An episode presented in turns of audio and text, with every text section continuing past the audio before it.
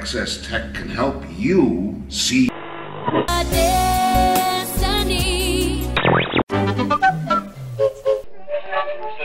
Hello, I'm Sharon Brooks, director of. Your attention, please.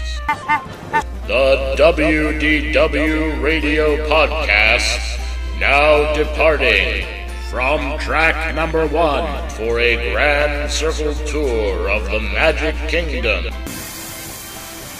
With stops at the rumor mill, the best of the best, and the voices behind the magic. It's your Walt Disney World Information Station, starring Lou Mongello. Board? W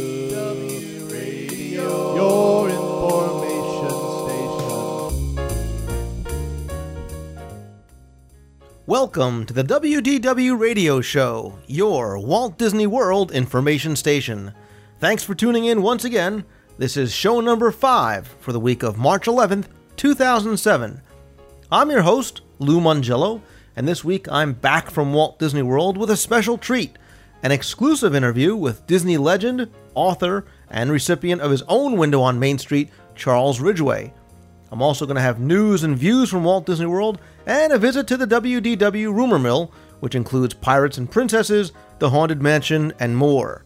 For these segments, I'm also going to welcome in a special guest, Cara Goldsbury, author of The Luxury Guide to Walt Disney World, who's going to discuss some recent announcements from the Disney company that will forever change the landscape of the resort.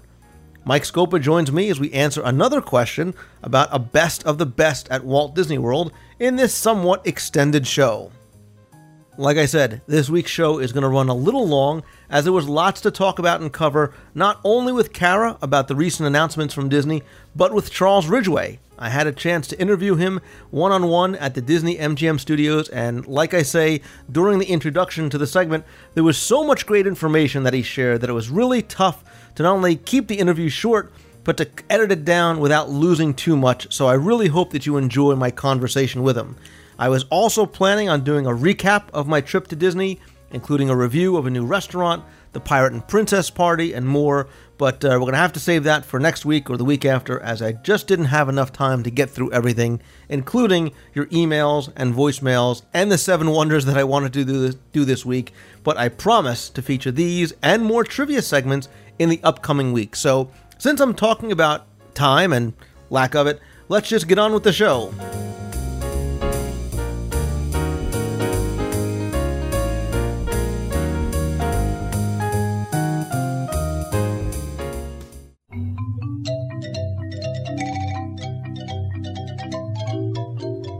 For this week's news and views from Walt Disney World segment, uh, Disney had made what I consider to be two pretty major announcements. And uh, what I thought I wanted to do was bring on somebody to help give her expert opinion, especially about one of these two. And that is Cara Goldsbury. She's the author of The Luxury Guide to the Walt Disney World Resort how to get the most out of the best Disney has to offer. She's also the webmaster of luxurydisneyguide.com. Cara, how are you? I'm great, Lou. How are you? Good. Thank you for coming on the WDW radio show. Uh, you obviously know where I am heading with uh, with the news that I'm going to kick off this with.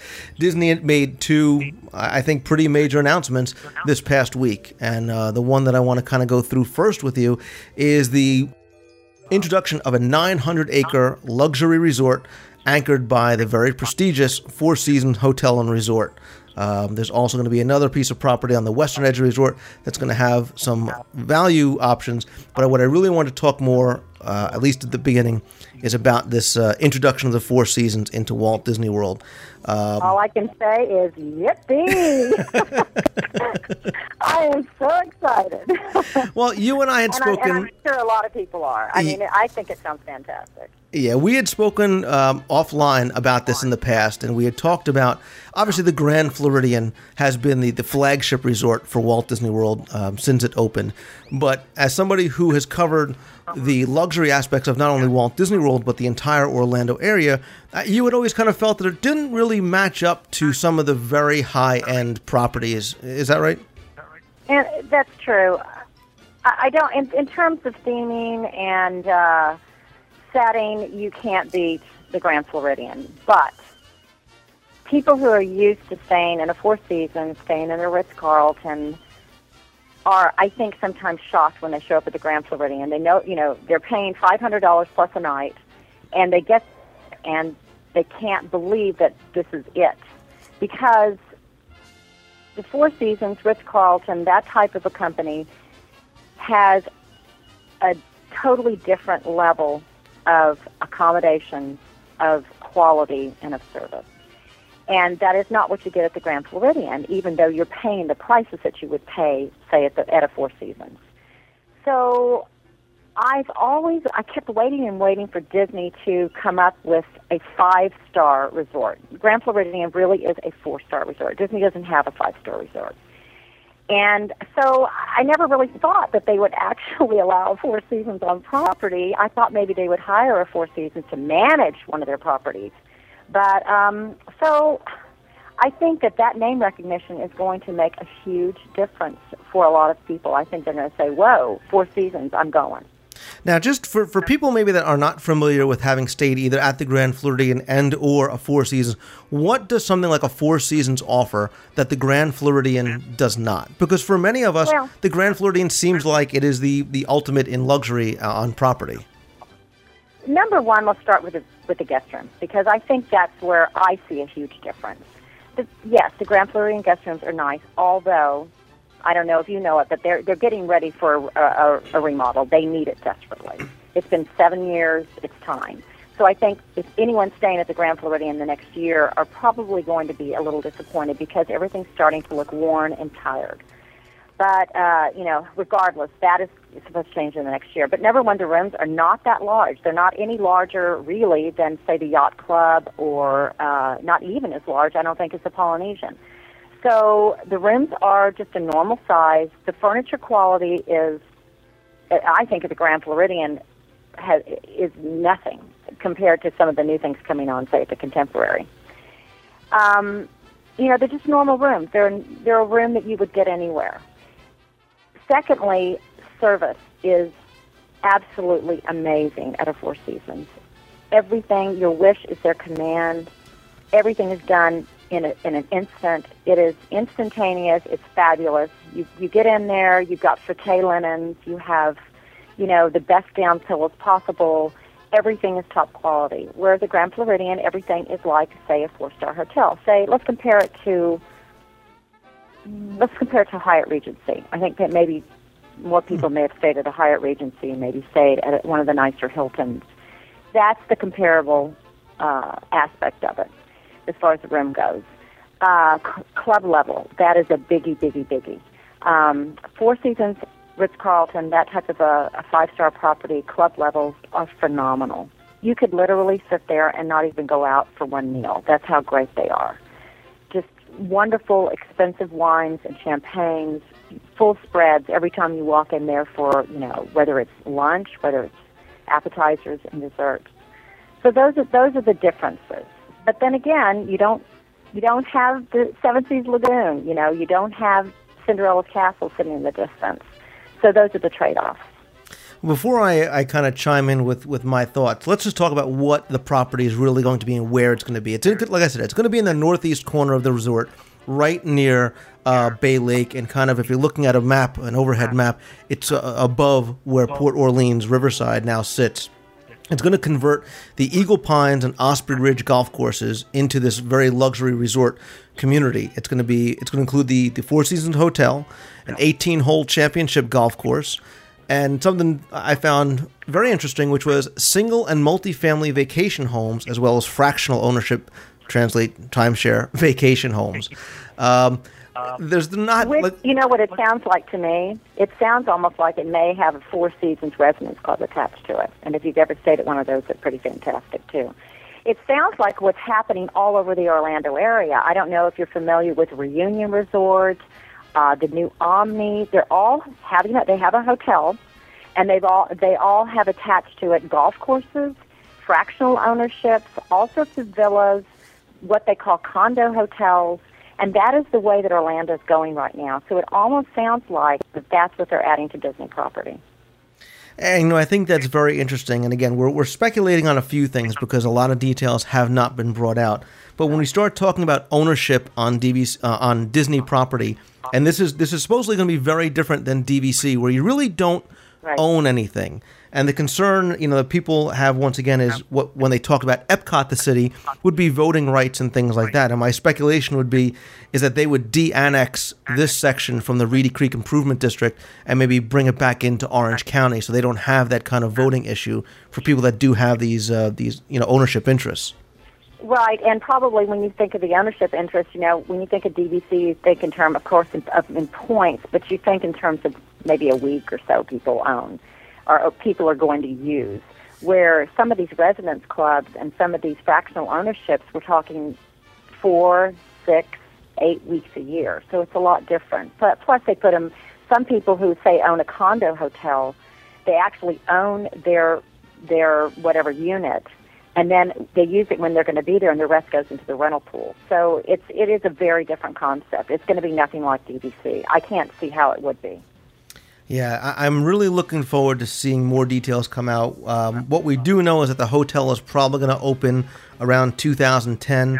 We also know that the Eagle Pines uh, course is going to go away, and they are going to transform the Osprey course into a championship golf course. So obviously, for people who are avid golfers and love what Disney has to offer, they're going to obviously does it sound that. like they're going to rename the Eagle Eagle course? Is that what you're hearing? That's what it sounded like. It sounded like one of them is going to be renamed as a Four Seasons course. The other is going to be transformed into a championship course. Right, Is I that think- what you? Uh, I think Osprey is going to be made named the, the made the championship course. What I actually think is that the Eagle Pines area is going to be where some of these vacation homes are going to be. So that may be you going think they're away. just going to run them through the courses? They very well may, which yeah. is, is so typical. Uh, my new book that's coming out, this new edition of the book that's coming out this um, summer, late summer, it is going to include the reunion, which is a phenomenal property. And I have a feeling it's going to be a lot like that. Just two beautiful golf courses running throughout. There's water parks, there's retail centers, there's all kinds of different uh, options as far as as um, accommodation. So, you know, that's what that's that's the trend in Florida, and it sounds like you know Disney's kind of hopping on the, the bandwagon with it. Well, if I can, if I can use my stepladder and climb up on my soapbox just for a second and give you my opinion, um, I, I have read a lot of you know comments online that people aren't very happy about this because they feel like Disney is kind of going outside the company to do something that maybe they felt they couldn't do on their own. And I don't look at it that way. I look at this instead as a perfect partnership because the level of service that we've all come to expect from Disney is really what sets Disney apart from anywhere else. And obviously, bringing that to the next level with what we are come to expect from the name of Four Seasons, their personification in their employees and how they have that single focus for great service. That's the same thing that you get with Disney. They they share that common kind of uh, philosophy and mission statement about treating guests. So I think this is great that they offer yet another level for people to go to if that is what they want to do is if that is the level of accommodation that they want to do and my question to you is how is this going to affect those high-end guests for lack of a better word who previously had felt that the ritz-carlton or the marriott world center was, was the very best place to stay in orlando Well, I honestly, I think that the Four Season is going to be Marriott World Center to me is nowhere on level with what the Ritz Carlton is in Orlando. So I think this new Four Seasons is going to be on that same level as the Ritz Carlton, but it's going to be on Disney property. And that's always been the problem with the Ritz Carlton as far as I'm concerned. I think it's the perfect property, but you know, you're going to drive 15 minutes before you even get on Disney property. With the Four Seasons, I'm sure it's going to have Walt Disney Transportation. It's going to have all of those benefits of being on Disney property, but you know, just this fabulous, wonderful resort. So I just think it's the best of both worlds. well you, You know, you- the only other way Disney could have done it better, maybe, is to have built. And you tell me, Mr. Trivia. I mean, is there really room on the Seven Seas Lagoon to build one more resort? there I mean, that's what they keep saying. there is room, and what I had heard years ago is that in between the contemporary and the transportation and ticket center, they had actually done some tests of the of the, the, the land to see if it was feasible to get another hotel built there. And supposedly they had sunk some pylons into the ground that very quickly, over a short amount of time, sunk. And, and- Oh, so that's not possible. Well, that's what I'm thinking. If there could, if they could have possibly put another Disney resort there, but made it a true five-star resort, which the Grand Floridian again is not. well, the caveat to that That is would be the perfect thing. listen, I, I saw, I mean, obviously I didn't see it, but in, in hindsight, you see what Disney did in the creation of the Seven Seas Lagoon and the transformation of Bay Lake and how they turn this swamp into what it is today. So could They they, do it? what they wanna do. they can do it. Now, I believe in the magic. I do. You know, if they do, you know, if they want to, if they can build it, they, they will build it. I Uh, mean, you know, to me, the most magical part of Disney is are the the uh, Magic Kingdom resorts. I mean, I don't think anything can beat them because you're it's just so wonderful when you're there and you're looking over the Seven Seas Lagoon. You can see the castle. So if they had built a five star resort there, that would be the perfect scenario, in my opinion. This is maybe the second most perfect scenario. What about what is it? Discovery Island? Is that what it was mm-hmm. called? Discovery Island. that will be, I think, another fabulous place to build a five star resort. There have been mean, rumors for years uh, about building honeymoon cottages on there. Uh, you know, some sort of special event venue. Um, It would be so wonderful. yeah, I, I've actually seen pictures of Discovery Island in, in its present state, and it's a mess. yeah, I'm sure it is. It's a mess due to the hurricanes, and it's also a mess due to uh, it, it has been so overrun by um, by different species of birds and animals that they would have to take care of those environmental issues first before I they can think think about anything the else. major problem is the environmental impact of using that island. I think I think you're right on that. But um, anyway, I think I got off course there. What was, That's okay. I do it all the time. Don't worry about it. My question, my question to you is this, um, and it's somewhat rhetorical, but uh, the fact that this is going to be an outside management company, an outside hotel coming on property, a la Swan and Dolphin, how is that going to affect things like theming? Uh, how is that going to affect benefits as you would get in, say, for example, the Grand Floridian, extra magic hours, use of Disney transportation? Yeah, well, but but think about it. The only thing that I can think of, and correct me if I'm wrong, the Swan and Dolphin don't have that the other Disney resorts do, is the uh, Magical Express. They still get uh, extra magic hours. and you if- they, they and oh, charging. That's the other thing. They cannot charge charge back to the the right. But uh, you know, Disney may overcome that issue also. I mean, like you say, they can do what they want, Right. and and I think they may try. They may start with say, okay, we don't, we don't, we don't, you know, deliver to the, the hotel, and we don't do certain things. We don't do charging privileges. But if they want to, they can. So they may find that if there's enough complaints and, and there's enough problem with it, they'll switch.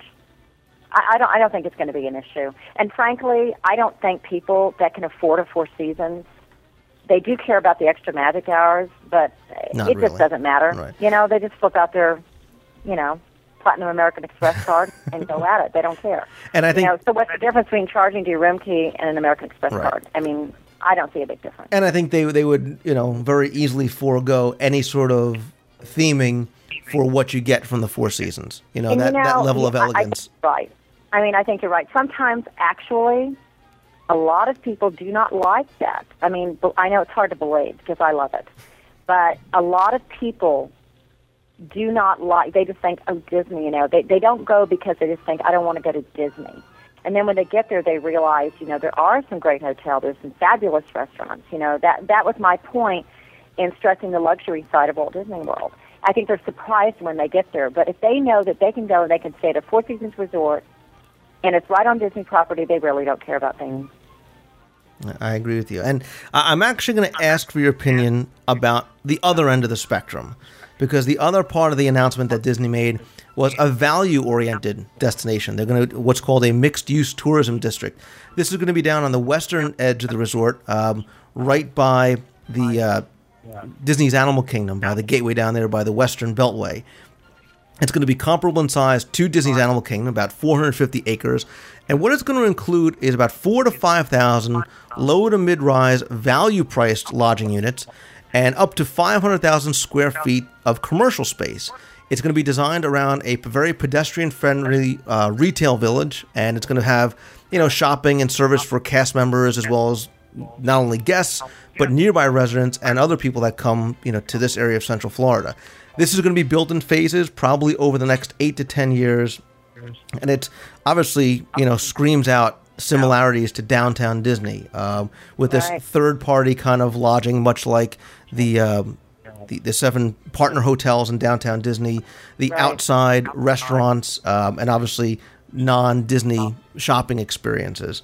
Um, so with this, Disney is is literally running the gamut from the the very very high end down to appealing to those people who I assume would normally have stayed off property at you know a Howard Johnson, a Motel Six, a Days Inn, who now can stay on property. They have the convenience of shopping. They have all these other kind of restaurants. If they don't want to go and eat at, you know, Victoria and Alberts, they can get something um, quick right there. What? How do you think about this and how it compares to what they're doing on the other a- side? again, I, you know, it all depends on what Disney's going to offer with that. Are they going to Are they going to let you have charging privileges? Can you do the dining plan? You know, there's so many things because I think the dining plan for value uh, clients are is so popular.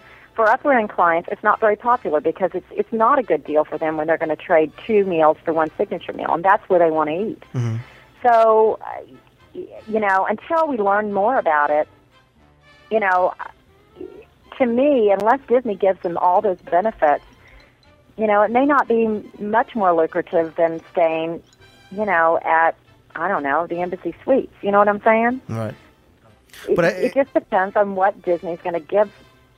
You know what they're going to give with that hotel, what kind of benefits. So, you know, I, I don't keep up with the value end of it, so I don't even know how how popular are they. I mean, are they always sold out, Lou? I, I don't know. Well, this is this is the, the question. One of the questions that that this begged when I saw this is, I think it's great that they are appealing to to the value end of the market, and you see a lot of the the print and media ads now say that you can go to Disney with a family of four for a week for fifteen hundred dollars, and that that's a very big draw for people who say, hey, you know what? Maybe we don't have to save up for three years. Maybe we, we can kind of do some Right. things and go this year. But I wonder how. brilliant marketing tactic. You're right. Oh, I think it's great. How does this affect the value resorts, which are not always filled? And I mean, let, let's be So you're saying, see, that's what I'm saying. I don't know. It's the luxury resorts are so hard to get into. Right. So you're thinking that they're just, it's going to be overkill with another value resort.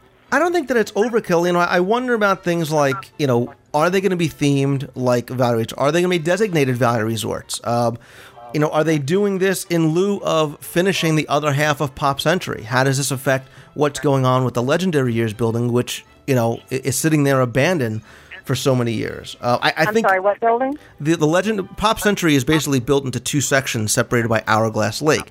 The classic years, which is open now, covers the 50s, 60s, 70s, 80s, and 90s.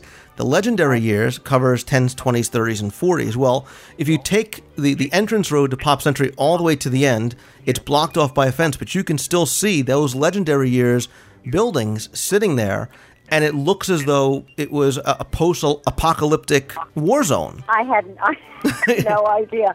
Maybe they're going to be more like the moderate resorts. I mean, think about it. When was the last moderate resort? You know, it, these value resorts have gone crazy, and maybe maybe they're thinking it more along those lines. Are they? You know, when they say you know it's a value more of a lower end resort, maybe they're thinking the moderate I mean, I, I in only lieu was, of another moderate resort. Possibly. Possibly. I mean, I, don't get me wrong. I think this actually is a very good thing uh, on a number of levels. Again, offering more options is always a good thing.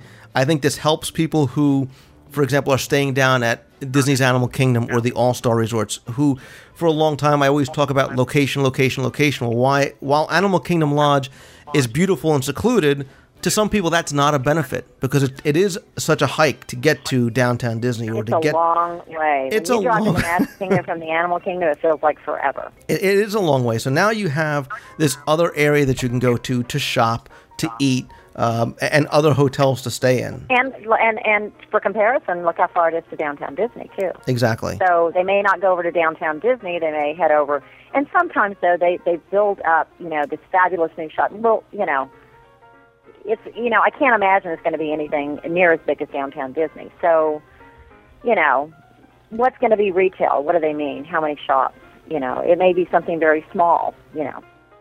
Well, I mean, obviously, you know, it, it's I think it's a double-edged sword for local businesses because obviously gives local businesses and some of these other chain establishes establishments an opportunity to get on Disney property to get some of those people that would normally not have driven out to Crossroads or some of the places out there.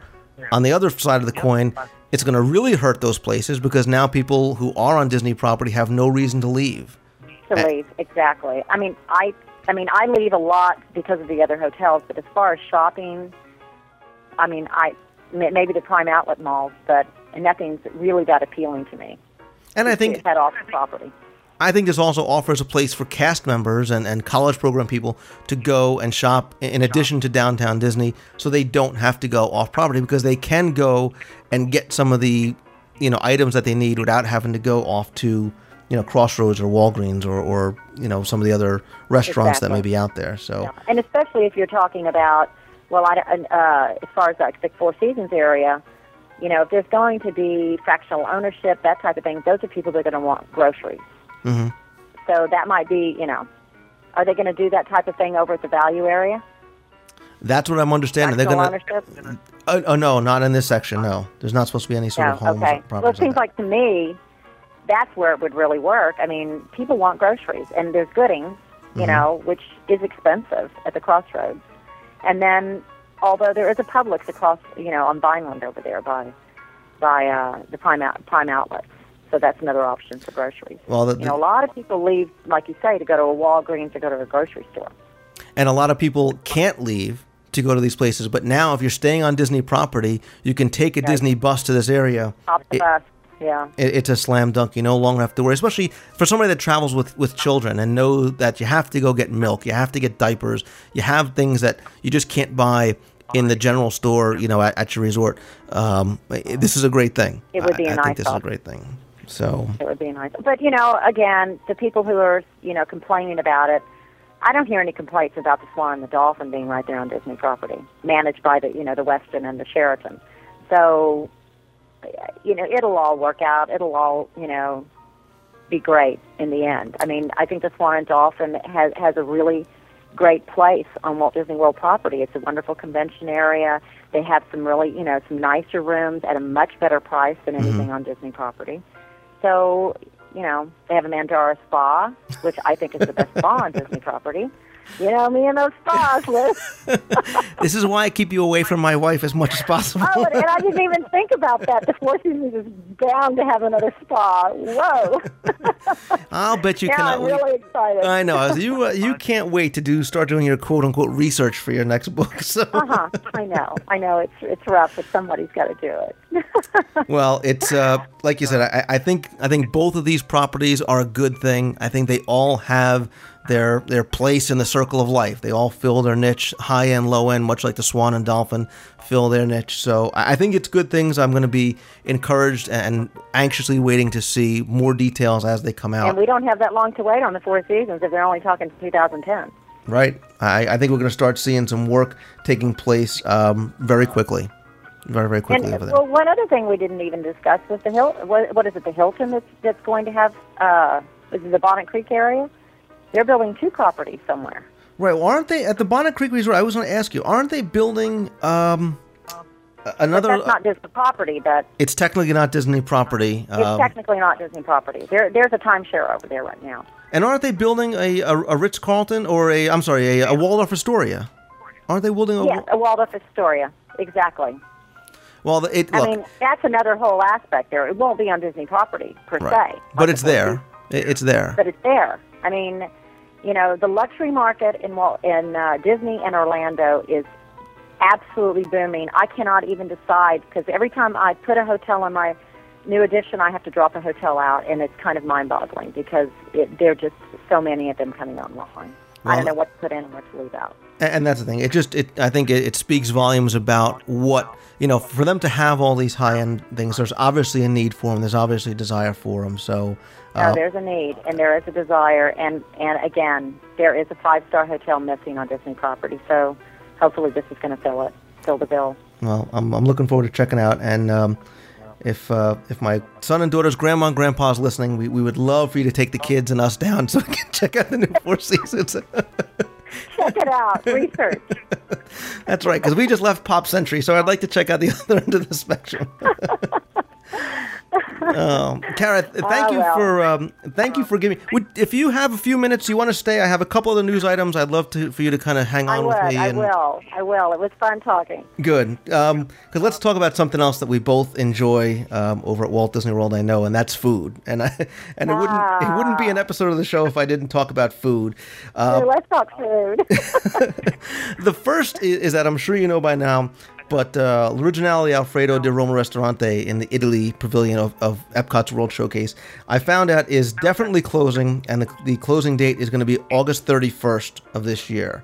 I have and talked. I know some people are upset, but I say here, here. I thought it was one of the worst uh, World Showcase restaurants. What do you think, Lou? You, you led me to my question for you as to, as to what you thought about it and were you happy or upset Never about liked it.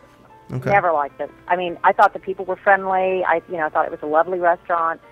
Uh, every time I went in there, it was just so hit or miss, and I, I just, you know, did for an Italian restaurant. It can be so Italian restaurants can be so fabulous. I was so disappointed in that restaurant. So, but I, I am imagining another one's going to take its place. I mean, what have you heard? All, all that the cast members have told me is that Disney is being somewhat vague in what they're telling them, but the cast members that are working there have been told not to worry. They are not going to lose their jobs. There is another new dining experience, as they like to call it to the cast members, that is coming in. Um, it, it is obviously not going to be something like an Olive Garden or a chain restaurant like that. I would hope not. I'm curious to see, you know, what what direction they're going to take with it. Is it going to be something, you know, in a similar kind of vein as Alfredo's? Is it going to be something? I hate to use the term lower end, or is it going to be something on a you know more upscale kind of modern via Il Mulino kind I of don't Italian know restaurant? because uh, I think we both tried uh, Il Mulino, the new restaurant at the Swan last week, and uh, it's so contemporary and just so hip and cool. But I don't know if I see that in World Showcase. But you know, who knows? But but I think anything anything is going to be an improvement over what was there. Well, I hope. Listen, coming from the Italian background and uh, comparing every Italian restaurant to Sunday dinners at home, my uh, my standards for Italian food are very good. And like you said, it, it sometimes was hit or miss. I've had some very very good meals there, and I've had some that were okay. Um, but- Yeah. and when I did, I'd say, okay, well, I understand that I'm eating, you know, maybe in a theme park, so I'm not expecting as much. But I don't I don't think that's necessarily true considering what you get at some of the other World Showcase opinion, restaurants. all of the restaurants in the World Showcase are good, but I do not think they're. I don't think they're the best restaurants on Disney property by any means. I mean, if you want the best restaurants on Disney property, it's they're at the resorts. That's all there is to it at the deluxe resorts. So, you know, I, I guess I came not to expect so much out of the World Showcase restaurants, even though I think all of them have one or two fabulous dishes that everyone loves. But they're not the same quality as, say, a California Grill or a Flying Fish or a Victoria and Albert's, obviously. And Sure. they're not going to be. True. Well, speaking of dining, um, there's some other news that's coming out, and I, and I mention it only because I wonder if this is victim is the wrong term. If if this is a result of the Disney dining plan, because during some of the peak times this spring, several of the um, restaurants on Disney property are going to be extending their hours. For example, Chef Mickey's from April 1st through the 7th, a, a notably very busy time of year. It's extending the breakfast server a half hour later, starting dinner an hour earlier. Uh, it's going to end its breakfast an hour and a half later, starting April 8th. Um, start dinner service an hour earlier. The same thing's going to happen over at Mickey's Backyard Barbecue. There's going to have an additional showing at 6:30. Ohana's going to start dinner an hour earlier, um, end breakfast an hour later. Whispering Canyon. So this is kind of happening around property, um, both uh, in the Right, resorts. We saw it over, I guess it was, was it the Christmas holidays or something that they did that already. So it must have worked well, I suppose. But Right. yeah, I think it's a dining plan. I mean, I mean, don't I, you? I I think the, the 4 p.m. dinner starting is not, you know, the, the Del Boca Vista early bird special for, for senior citizens. I think it's really as a result of people's inability to get reservations at these at these uh, restaurants. And especially, yeah, exactly, and especially those that count as one meal on the dining plan. And you know, I haven't noticed whether they're have they been giving away the you know the free dining as part of their uh, instead of you know giving a better rate uh, at, in the rooms that you, they've been adding free dining instead as part of their part of their promotion for accommodations Disney. And when that happens, it's just whack. It's really wacko. I mean, you can't eat anywhere on property without uh, priority without advanced dining reservations. and you really better know six months in advance, you know, the park that you're going to be at and what you feel like eating and at what time, it- which is a shame. And it, and I don't mean to sound like I'm complaining, but I just think that there's got to be a better way. I think I've said this before.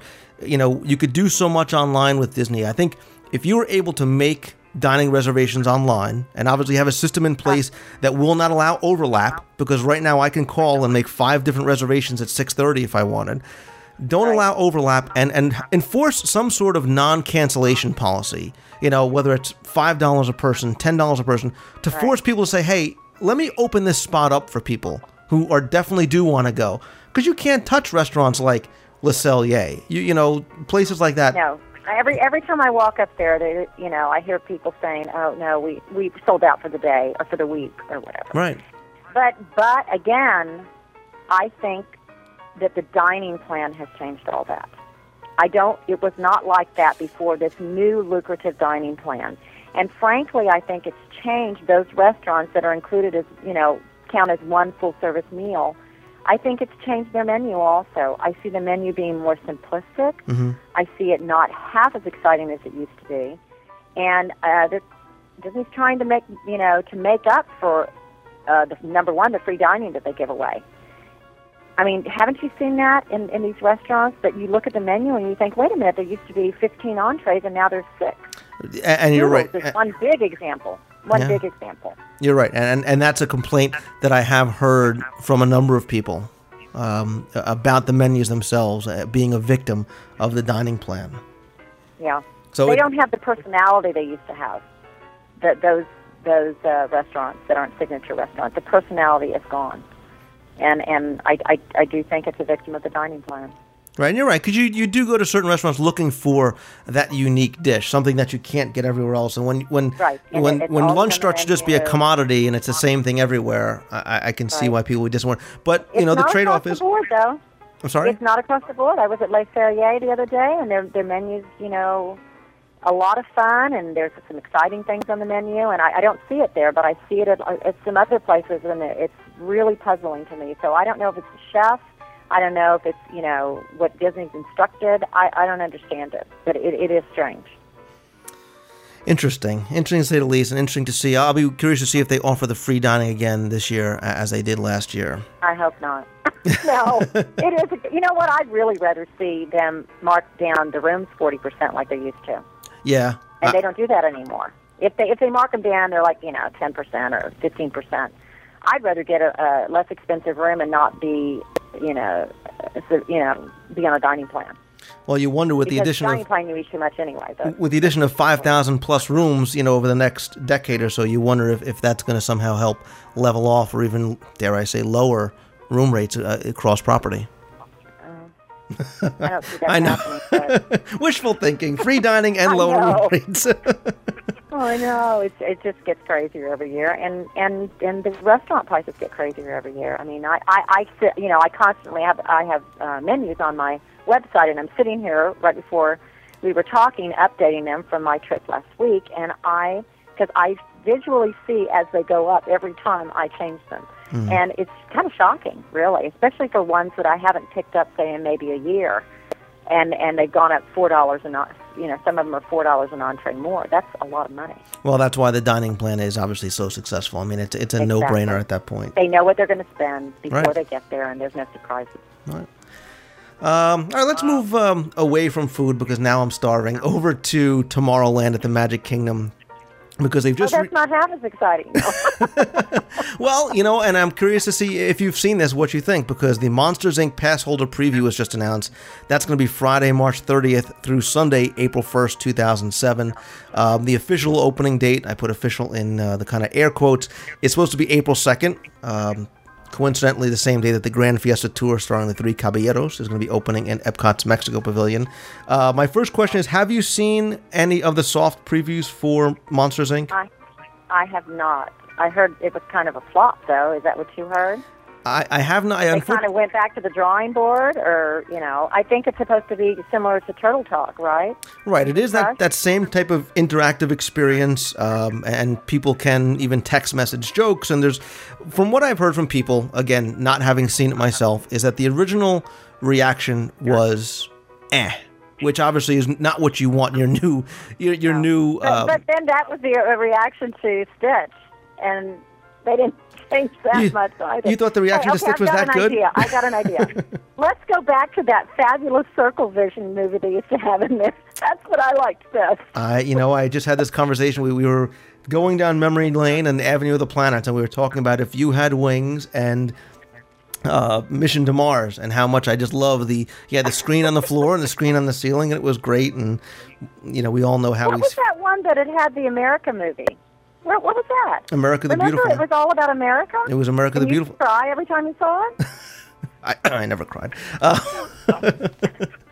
that was across the way, and and you know, fortunately, unfortunately, but you know, with Monsters Inc., I, I've said this in the past. You know, this is a very tough thing because you're you're talking about doing a comedy act day after day. So you have the repeatability factor. You have how do you appeal to kids? How do you appeal to adult, adults? And it seems like they're maybe they're not quite ready to pull this off yet because I did talk to some people this past week who did see some openings. They said, well, you know, one of the acts was good or, or two of the acts, but they weren't blown away, and and that's a scary proposition for Disney, who's launching this this new very expensive attraction in Tomorrowland at the entrance Well, to think Tomorrowland. about it though. Turtle Talk with Crush is just a kind of a side attraction to a bigger attraction, and that works. Okay, but they're making a whole attraction out of a similar Mm-hmm. Product, at a similar attraction, and and I don't think I don't know if people are going to stand in line and wait for something like that. Well, you know, I, I won't comment and I won't speculate because I haven't seen it for myself. I haven't Um, either. I haven't either. I really can't say if I like it or not. I do believe that you know Disney knows what they're doing, and uh, you know, say uh, other than for Stitch, they are able to pull these things Other off. Stitch. Other than Stitch, I unfortunately have to throw that in there. I think everything else uh, they pulled off. Other than Stitch and the Imagination Ride. the Imagination Ride that has no imagination, but that's another thing. Figment fans are screaming left and right. They- you know, every once in a while they do kind of make a boo boo, but um, I don't know.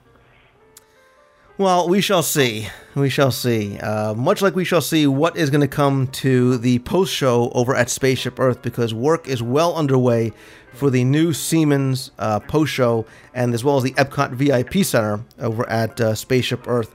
The VIP Center is supposed to be called Nexus 21, and it's going to be for the use of Siemens employees and, as somebody who uses Siemens products at uh, at my job, their customers. So it's going to be a, a hospitality center and a briefing center. It's going to also showcase a lot of the company's um, innovations and technologies. It seems such a broad company from the medical aspect, wh- wh- which I deal with, to you know Sylvania light bulbs. Um, so when I was there and when I did ride Spaceship Earth, there are construction walls up. You can see some scaffolding behind it. I tried to take pictures, but people were wondering what I was doing taking pictures of, of walls. Well, it is. It has been a sad space for quite a while. so anything there is going to be a welcome relief. I mean, you just walk off Spaceship Earth and go, uh, okay, this is it. You know, you're just missing what was there before. So Well, the cast members that I spoke to said, you know, a lot of work is going on back there, and Siemens is supposedly putting a lot of money into this, and it's going to be something that is going to wow you when you come off, much like when um, the Global Neighborhood opened, you know, 20 some odd years ago. It, it was impressive, and it wow, you know, you were able to touch the screen and make your dining reservations. They had so many great things there. Uh, hopefully, they are going to showcase some of those new technologies and give people a reason to stay as you come off Spaceship Earth, which you know remains the most popular attraction at the parks. right, right. No, I think I think it'll be anything there. Like I say, will be fun, and it sounds like they're they're bound to do something really neat. So, all right. What about what's this? Are they going to redo the Spaceship Earth ride? You know that that's been something that they rumored for so so long, and and people were swearing up and down that they were going to gut Spaceship Earth. They were going to put a Time Racers roller coaster in there. This was all part of a global thing called Project Gemini, which obviously has not taken place. Uh, with the non-events of, of Epcot's 25th, people were maybe hoping that something was going to change in Spaceship Earth. I I just think logistically, uh, they are not going to pull out you know the guts or i don't even know if they could pull out the guts of such a popular ride and there's no reason to do it. Could spaceship earth maybe use some tweaking some updating? Absolutely. Um, I, I hope they don't do what the rumor has been about making it a roller coaster or making it a thrill ride. I just don't see it ever I mean, happening. I, I still love Spaceship Earth. I don't know about you. all right simple yes or no question. Wand or no wand? Oh, wand. you like the wand? I like the wand. okay Yeah, what about you? I, you know, I'm a, I'm a purist. I, I am an Epcot purist, and I thought You want it the way it was. I, I No thought one, there was something very elegant and very the, the, the symmetry of of the sphere and, and just the way it looked, and I, I liked it. I liked it just I the way heard it the was. wand's coming down. Is it? Yeah, you know, again, it's been one of those rumors. Who people are saying, you know, people are emailing saying, I, I- you know, I'm I'm seeing them. They're they're starting to take it down, and y- you know, I I just don't see that happening. But rumors, yes. They did you notice that the uh, north wing was torn, half torn down at the Contemporary? Yes, and I have some pictures. I'm going to put some of those up in the show notes. And uh, actually, next week I'm going to have somebody come on and give us some very interesting news about what's going on up there on at the Well, I'm, Contemporary. I'm interested to hear it. Of course, every time I, I go to the Contemporary or anywhere that has to do with DVC, I hear it. But uh, so good. I'll listen. I'll listen. Well, we'll um, rather than than break the segments up, I have just three little rumors for the Walt Disney World rumor mill, and you can kind of chime in, and let me know what you think. The first is that I, I attended the Pirate and Princess party this past Monday, the fifth, and uh, as an as an aside, really really enjoyed it. Um, what cast members told me is that they are going to probably try and do this again later on in the year. They're going to test Really? both interest in in the event itself as well as the timing of it. What works better is you know February and March the best time to do it, or is sometime later in the year? I don't know where they're going to kind of shoehorn this in in between so many of the other events, but um, they're probably not going to do as many parties as they did um, over the past month or so. But uh, look for maybe within the next month or so them announcing a second set of, of dates for Pirates and Princesses. Well, I hope before the next edition because I don't know whether to add it or not. I don't know if it's going to be a regular thing or not. I, I heard, I read the other day somewhere else that it's, it just hasn't been selling the way they thought. So I don't know. You know, people are screaming at their iPods right now, going, "Well, Cara, I'll go down for you. I'll research it for you." I'm going to hire Deanna for that spa research. now. That's Cara at Luxury. the um, the second rumor uh, is over at the Disney MGM Studios, and uh, you will be able to meet and greet the Robinsons beginning on March 11th at the Disney MGM Studios over at the Magic of Disney Animation.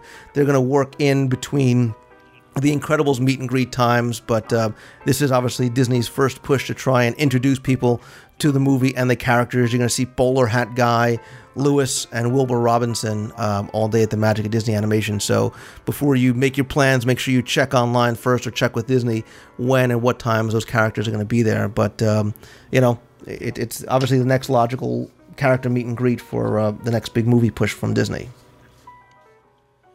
And the final rumor I have is the most interesting of all because I have mentioned this in the past a number of times, and now I'm getting a little bit more what appears to be credible information.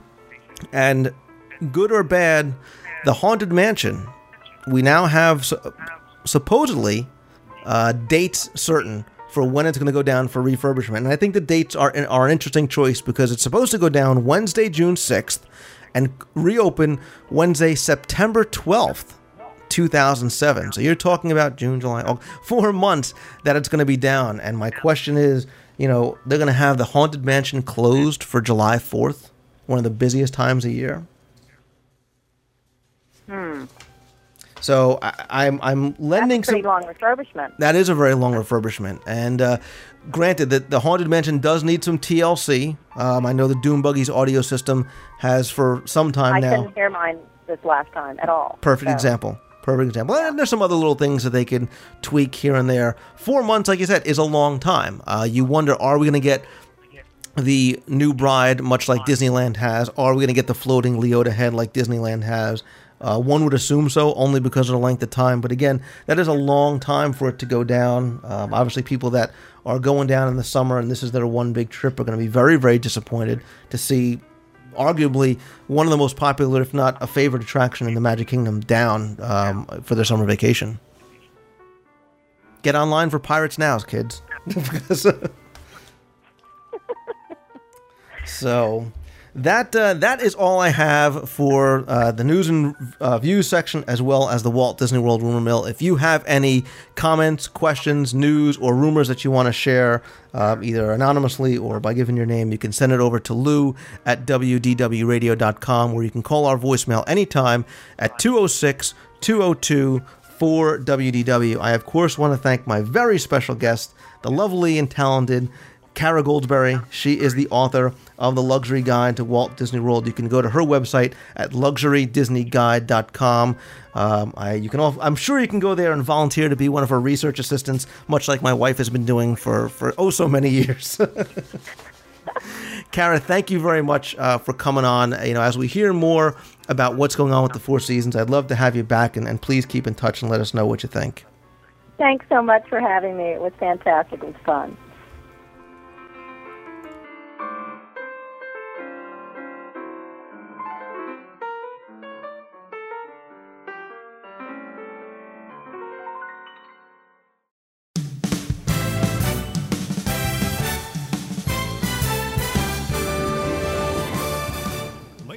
I am recording live from the Disney MGM studios and sitting here with a true Disney legend. And let me just say that it does not get any better than this. Uh, I must admit that out of all the interviews I've conducted, this was probably the most difficult to prepare for, and I mean it with the utmost respect and admiration for my very special guest, uh, because the difficulty lies really in trying to take a, relatively short amount of time to interview a person who has seen and done so much, not only with the Disney company, but in his career. Knowing the stories he's able to tell and the opportunity to sit and chat with him is not just a pleasure, but it's honestly somewhat overwhelming. Uh, his extensive reputation and credits precede him, having not only done work with Disney, but as a travel writer as well. I am talking about none other than Disney legend Charles Ridgway, who recently authored a new book entitled Spinning Disney's World Memories of a Magic Kingdom Press Agent.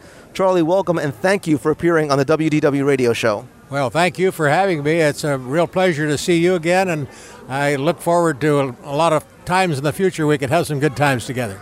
I hope so. We've had a chance to kind of sit and, and chat sometimes at dinner, and the stories you've been able to tell uh, have been fascinating. And hopefully, we can share some of those with our, our, listeners and introduce them to your the new book that you just had that just came out. Because your book recounts stories not only that that you, as Walt Disney's press agent, can tell, but you offer unique perspectives on Walt himself as well as the theme park and the entire company through so many years. Uh, your firsthand experience with Disneyland and Walt Disney World offers a truly unique look at the theme parks, and you offer stories that nobody else to date has been able to tell outside the company. So I said, who better than a person with his own window on Main Street to tell stories about the opening of Disneyland and Walt Disney World uh, as well as uh, in his book offer quotes by Walt Disney that only you were privy to. So I've had a chance to read the book cover to cover. I have to say that is definitely a must-read for any fan of Walt Disney or the theme parks. So I'm really honored to be able to have this interview with you. Uh, let's just give our, our, readers a little bit of a background before you begin. Your career in journalism began in 1947 when you wrote and edited for radio and newspapers. In 1952, Charlie moved to Los Angeles, where he joined the staff of the Los Angeles Mirror News. A few years later, he obviously realized what was going to be a historic event and phenomenon that it would become, and you covered the grand opening celebrations for a little place out of the way known as Disneyland. So, uh, you know, as I said, before you started with Disney, you actually covered Disneyland's opening day as a as a travel writer. And the first question that comes to mind is: Are the horror stories that we hear about, you know, some of the problems that, that Disney faced on opening day are they really true, or are they kind of a little exaggerated? No, they were certainly there. Although I claim to be perhaps the only guy around who was there and remembers it with great fondness. And as far as I was concerned, I had a great time. I may be the only one who did. Yes, there there were all kinds of things that hadn't been finished. Uh, actually, I I went out about three months before the park opened to do the first feature story I think of any metropolitan paper had done, and I borrowed a neighbor kid to take with me to uh, tie the story to it to get the pictures of. So the idea was that he was sneaking in for a sneak preview. Well, it was only about half done. We posed pictures. His name was David Potest, and he was a real pistol. He was a neighbor kid. I borrowed him for the day. And uh, we put him on the stagecoach, no horses, of course. We had him fishing in the river, but uh, in front of Frontierland, but there was no river. and we had him posing in front of the castle in seven league boots with an old cowboy hat on, and uh, the castle was about halfway up with scaffolding still up the side. And of course, the street was was uh, dusty, and uh, it was a, uh, a, very pleasant day in April. And the story actually appeared May 4, 1955 the exactly 50 years to the day when I went back for the beginning of the 50th anniversary of Disneyland, which of course began three months before it should have, but that's the way things are. Uh, but it was a great time, and David, uh, you know, he, we had a ball with him, and he was obviously having fun. And uh, the only problem was he went to school on Monday, and Monday afternoon his mother gets a call from the teacher that says, uh, "Would you come in for a for a conference?" And when she got there, you know, I said, "Well, you know, we encourage the kids to have imagination and so forth." But David came in today with this wild story, and he wouldn't admit that he was lying. but it was um, it was about three months later when I went out for the grand opening, or well, actually, it's the press premiere or preview. It was obviously going to be a big occasion. Uh, all the the celebrities of Hollywood were invited, all of Walt's friends, as well as the press from all over Los Angeles and a few from out of town. And they were going to do a live television show that day, which complicated things no end, I'm sure. I got there at nine o'clock in the morning, and I took my wife with me, and we both got dressed up. She had a brand new dress and shoes to match and so forth. And as we arrived, uh, we were virtually the first ones to do so. And I think the PR people were probably really ticked off as about it. But as we walked up, Walt was up on the train station platform telling some painter that he had missed a spot on the ceiling. and later, I w- walked down the street as Walt was rehearsing his. Um, uh, commercials in front of the castle with the swan swinging around uh, beside him, and he was he was nervous as a cat. I tell you, he, he was really, really having a trouble, and he was flubbing the lines and the whole bit. And I, I didn't dare approach him and talk to him at the time because he was obviously too busy for that. And after um, a little while, I went back up to the press room and I gathered up some uh, press releases and pictures and so forth uh, in preparation for the day. Watched a little bit of the preparations of, of the TV people, and uh, finally, uh, about 10:30 uh, or so, I walked out on the street with my wife, and the crowd was beginning to come in. It was, I guess, around 11, and we, I said, we better go get something to eat before this crowd gets. so we went down to the Red Wagon Inn, which was the premier restaurant, and then we had a wonderful prime rib uh, luncheon. Uh, we sat uh, just across the way from Debbie Reynolds and Eddie Fisher when they were just in love. they joked that. Um, they were late getting there because Debbie had to change a flat tire. and uh, there were several other uh, movie stars there as well, and we had a great uh, lunch. And as we came out uh, down off the porch of the restaurant, why we saw the street was just totally loaded with people. Uh, and my wife said, "Well, we can come anytime. I'm going home. It's too big a crowd for me." And it was. It was hot. People had uh, been in a traffic jam coming down the what was later the Santa Ana Freeway. It was probably Manchester Avenue. It's still at that point. And so they were hot and tired by the time they got there. Uh, the street was, uh, you know, blacktop, and it was so soft that the women's high heels were sinking into it, and they were losing their their shoes. Um, there was a gas leak in in uh, uh in uh, behind the castle, really, where they had to, to, move everybody out of the way while they they got that plugged up.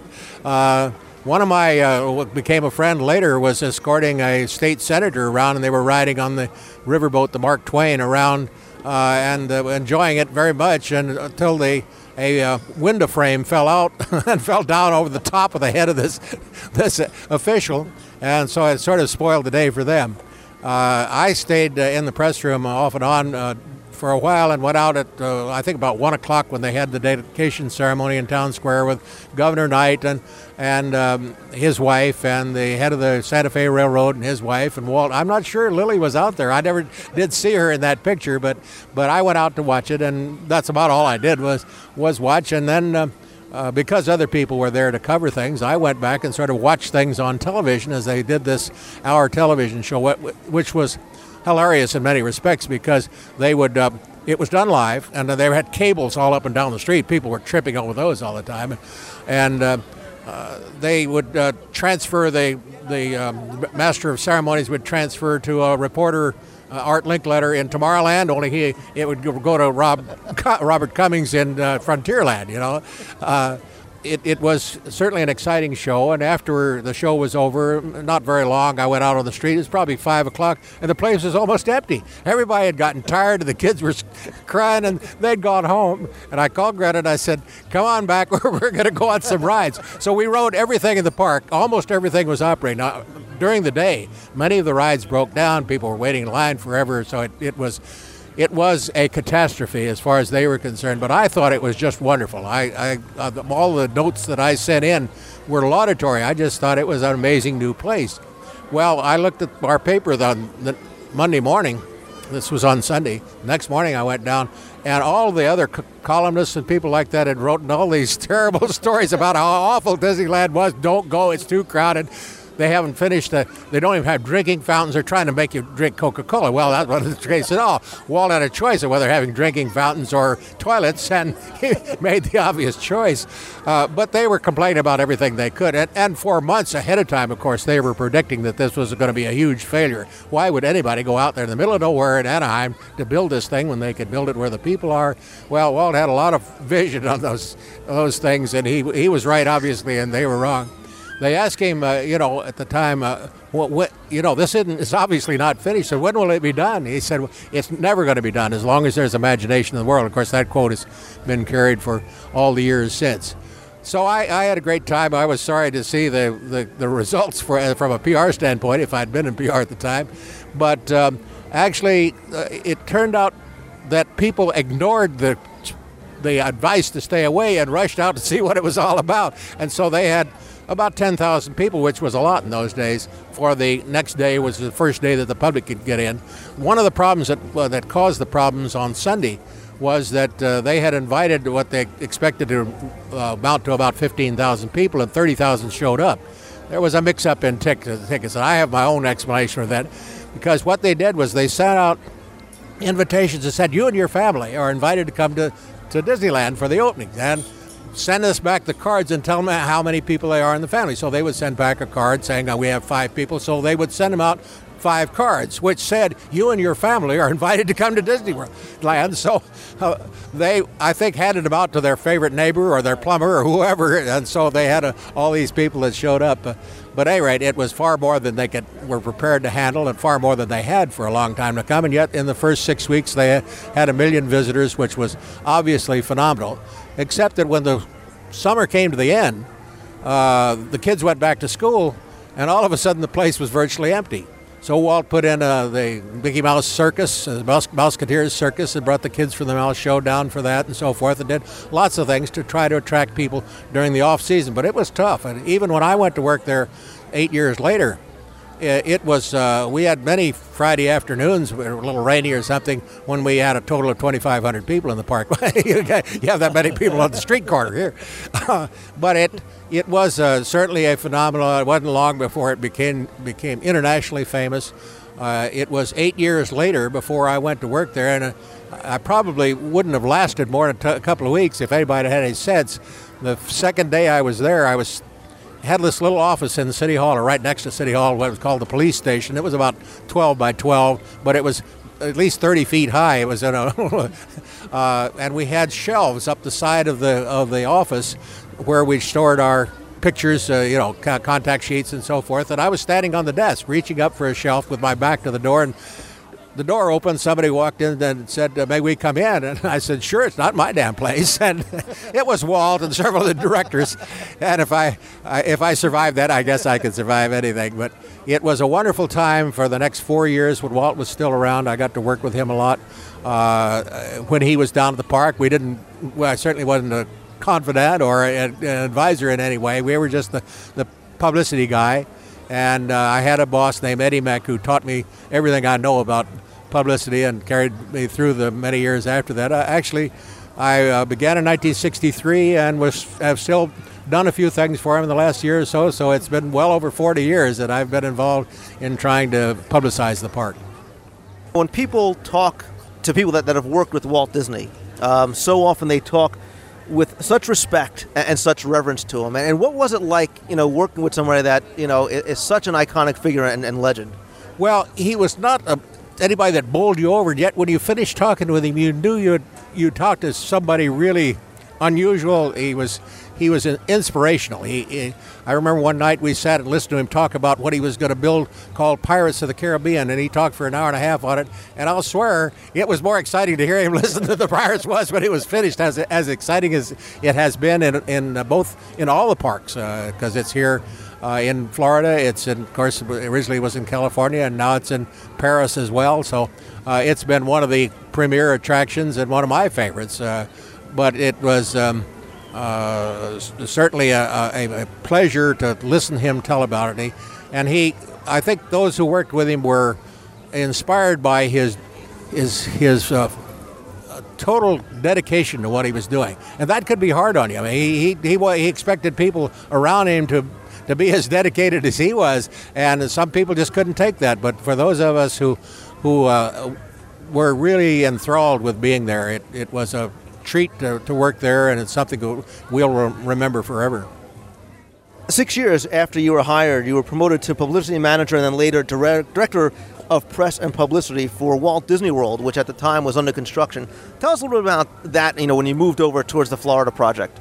Well, it was funny. Uh, if I can take a minute to tell about this, why in 1969 they decided to have a press conference down here. This was three years after Walt died to explain what we were going to build in the first phase on this 33,000. Well, actually, it was about 28,000 acres at that point. We added to it later. And so we uh, had a press conference out on the edge of, of town. Uh, we had a theater we hired and we had models up and so forth. And I was sent down to help out with the publicity on that. And uh, had never been down here before.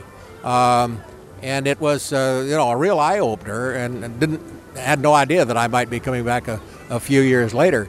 Uh, but I, the thing I want to tell you is I probably am as responsible as anybody in letting the cat out of the bag about the whole idea of Disney World because in 1960 five, we were having a uh, 10th anniversary at Disneyland. We called it the Tencennial, and we were inviting press from various parts of the country. And we'd bring them out on Walt's plane. Walt gave us his plane after he got through using it to go to the World's Fair and back, and he said, "Use it to bring some press down." He said, "Well, bring their wives with them. If if the wives like it, the the, the guys won't dare write anything bad about us." we invited um, Miami Herald and the Daily News, or the Miami Herald and the News, and the Atlanta Journal and Constitution and many of those didn't accept. So we did get somebody from the news and the Fort Lauderdale paper and uh, uh, Alabama, a couple of uh, papers in Alabama. And we needed some others. And somebody said, "Well, what about Orlando?" And I said, "What's Orlando?" and which is pretty dumb, but I just had never been in this part of the country before. So you show, so you can see how much I knew about it. anyway, uh, three years later, um, uh, after Walt had died, and uh, I'd gone through some training and a few things, why we moved down here. I came down when the place was uh, just a pile of dirt, really. Uh, they had uh, dug out the what's now the Seven Seas Lagoon and moved about seven million cubic yards of earth around. They had stacked the earth up where the Magic Kingdom is now, so it could compress over a couple of years, and then they started digging a tunnel uh, down through the middle where uh, the tunnel is now, and down under Main Street, going down to the castle. And then came the October of 1971. We decided instead of doing what they had done at Disneyland, have everybody come out all that big day and be all involved with the with the um, TV show and all that. Uh, we would plan to have it on the lightest day of the year, so we planned it in October. And the lightest, traditionally, the lightest day of the week is Friday, so we had it on a Friday in October, first Friday in October. And we hoped to have maybe 10,000 people for that day. Well, the newspapers in the area started sort of a contest among us to see who could guess uh, how many people we were going to have for opening. Somebody said 20,000, another paper said 50,000, another paper said 100,000. Finally, the Cocoa Beach paper, which had been used to the big space program uh, crowds, predicted we were going to have 200,000 people on opening day. well, which was sort of ridiculous, but even worse, one of the correspondents over there picked up that story and transmitted it over wire services in Europe and added a zero in the process. So in Europe, they said we were going to have 2 million people on opening day. But when it came around, we did wind up with a little less than 10,000 people at opening day. And we had reporters. We had not invited any press to come for that opening, but a lot of them turned out, including Time Magazine, the New York Times, and so forth. All the important publications around were here. And uh, we had a briefing for them the night before at the Hilton Inn and uh, uh, uh, told them what we could do. And we agreed to come out at 6 o'clock the next morning and, and take them on a walkthrough so they could see the last painters going out, and that was way it was because we were still not totally done by any means. Uh, but uh, on opening day, we wound up with 10,000 people, and the New York Times said it was a disappointing turnout. uh, but uh, it, it was sort of uh, mild then. You know, we had just a, a, a fair number of people that came in for the next few weeks until we got to Thanksgiving. Well, this was the first weekend that people, particularly in the southern part of the country, could drive in and bring their families and so forth. So on that Thanksgiving Day, or the night before, we had people, uh, every hotel from here to Georgia was filled up. People were parked all up and down the roads. And, and I was just heard this story uh, yesterday that one of our, one of our uh, top guys was telling me that afternoon we had to close the parking lot at about 12 o'clock in order to uh, hold the crowd down in the park uh, to a workable level. And even then, it was way overcrowded. And so there were people parked all up and down the north uh, south road for you know, 10 or 15 miles away, and they were out on the side of the road playing playing ball and uh, throwing a volleyball around and so forth, and uh, for three or four hours, and kept asking, you know, when are you going to open? When are you going to open again? And later in the day, along about five or six o'clock, as is frequently the case, we were able to open. And Friday it was a similar crowd, and the whole weekend was just a jam, and we knew that it was a success. And uh, tragically, though, um, Roy Disney, who had been worried up to that point because turn- turnout had not been up to what was needed, uh, they were able to call him on that Thursday and tell him that, that uh, it was a huge turnout. And unfortunately, he died of a heart attack that next night. So uh, he was he was here to see it uh, his dream come true because he'd promised Walt that on his deathbed that, that he would see this new place open, and he did. Your work at Walt Disney World obviously didn't end with the Magic Kingdom, and because you also helped open up Epcot Center in 19, I still call it Epcot Center in 1982. How, how was the opening of Epcot different than the opening of, of the Magic Kingdom? Well, long as we're on that Epcot Center business, it was my idea, among others, that we call it Epcot Center because it was not the experimental prototype community of tomorrow that Walt talked about. He talked about a a city where people could live and people could come and see how they lived and try out all the new technologies. Well, when we got to thinking about it, that didn't work too well. To think about having a whole crowd of people come in and look at your new refrigerator every week didn't sound so attractive. So we began adapting, and, and Walt himself said when he the initial drawings on Epcot, he said this isn't exactly what I have in mind, but it'll give people an idea of the kind of future that I'm looking at. So uh, we think that in many ways, uh, what's now called Epcot uh, is is a, a, lot some of what he might have done if he'd been around long enough. Uh, Epcot was a, uh, an amazing um, amalgamation of the new and the international, which Walt had an idea there was we would have the future world, but we'd have a kind of an international, at least a shopping area and so forth. So we took those two and carried forward with them. Uh, and for the opening of Epcot was, from a, my standpoint, was a most unusual thing. We sort of discovered for the first time the uh, availability of satellite as a means of publicity. That place looked so intriguing to people that the switchboards in the stations back home lit up like a Christmas tree. The general managers were called down and say, "Hey, stay over and do another piece the next night." So from then on, we we used satellite uh, live feeds as a major publicity program. At one at various times, we had as many as 13 satellite uplinks in place and 100 and, uh, well over 100 television stations going live out of here, in addition to the networks and people like that that would come on, on their own and do their own thing. Yeah, and, and you know, it's funny because not only have you seen you know such probably amazing advances in technology to, to do you know what you do and to, to uh, you know to broadcast and to allow people to report from Walt Disney World. But one thing that uh, you had talked about was that Disney never paid for advertising. Disney was, you know, very, it prided itself on never paid for advertising. And you tell a story about the person that that um, suggested taking out a full page pay- ad in the Orlando Sentinel. As we were coming up to Epcot, this was a, you know a big un- unknown thing. Disneyland was known now around the world, and Disney World, partly because of that, was also well known and uh, internationally, uh, and as well as certainly across this country. But we weren't sure about Epcot yet, so uh, my boss uh, suggested to his bosses that uh, they take out a full page ad uh, in 25 papers across the country just saying Epcot is open.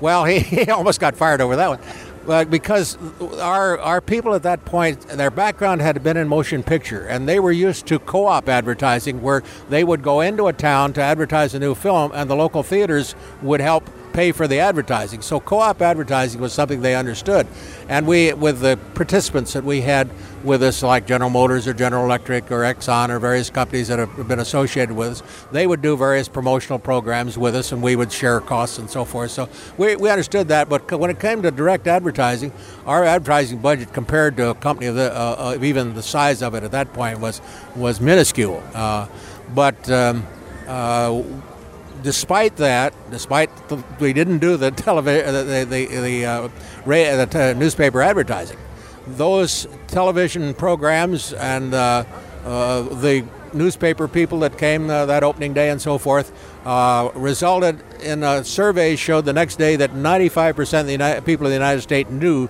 that Epcot was open. Uh, I don't know that you could do it these days without that kind of thing. Obviously, over the years, the tele- the Disney television show, beginning with the one that started even before Disneyland opened, was a part of a huge part of the success of the parks. In addition to word of mouth, which is of course always the best publicity.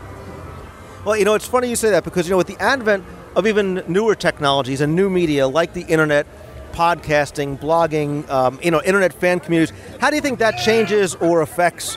Uh, you know, public relations and, and that kind of PR for Disney? Well, it, it certainly uh, does affect it hugely. Uh, there are many things that we did in those days that would be very difficult to do today. There are a lot of a lot of rules about what newspaper or, or news reporters ought to do and ought, ought not to do that have changed over the years. So it's it's the place that tells itself, and that's really the basis of our whole publicity effort is to get people, writers, to come and see it for themselves and report it. And of course, the new media uh, enlarges the scope of that uh, those opportunities immeasurably.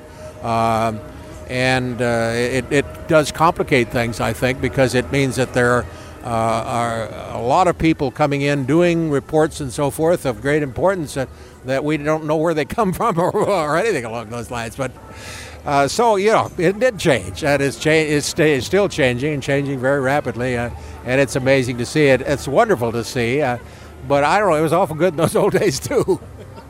Yeah, I mean, you're right about you know the internet. I mean, it is still kind of the wild west out there because anybody can publish, anybody can podcast. But I think the one good thing is, for the most part, it's driven by people who share a common love and passion for Disney. So they do it because they really do enjoy it and they want to help kind of spread, you know, what they enjoy about it and uh, and their feelings about it to other people. Yeah, sure. A certain passion is what it's all about, uh, and for that reason, uh, if we if we were not a, a, the kind of place we are, we'd be in trouble because people wouldn't like us. But people come and are, are, fall in love with the place, and they have to go out and tell somebody about it. And now they have a way of doing it. So, yeah, it it certainly has has broadened our field, and I'm sure it's been of great help in seeing the company expand uh, I remember in uh, the year that Mary Poppins came out, or the year actually it was the year after Mary Poppins came out, Disneyland actually made more money than the movies did, and that was a shock to those people who made movies in Hollywood who had been uh, really had told Walt quit fiddling around with that funny little plaything down in Anaheim. I want to tell you one thing that uh, when Walt was around, it was an exciting time. It was the inspirational time and all those kind of things. But when Michael Eisner and Frank Wells came on board in 1984, all of a sudden it was like Walt was back. The inspiration, the the uh, uh, willingness to take chances, uh, the do new things was uh, was just an exciting time to be around. And at that time, they started. Uh, we, you know, we had uh, held back on building more hotels for years and years. when we had this huge demand, at one time you had to wait a year to get a reservation here, and so they decided to go ahead and build a few hotels. Well, they built 30 more hotels in the next, next few years. They built uh, three, uh, well, they built two water parks.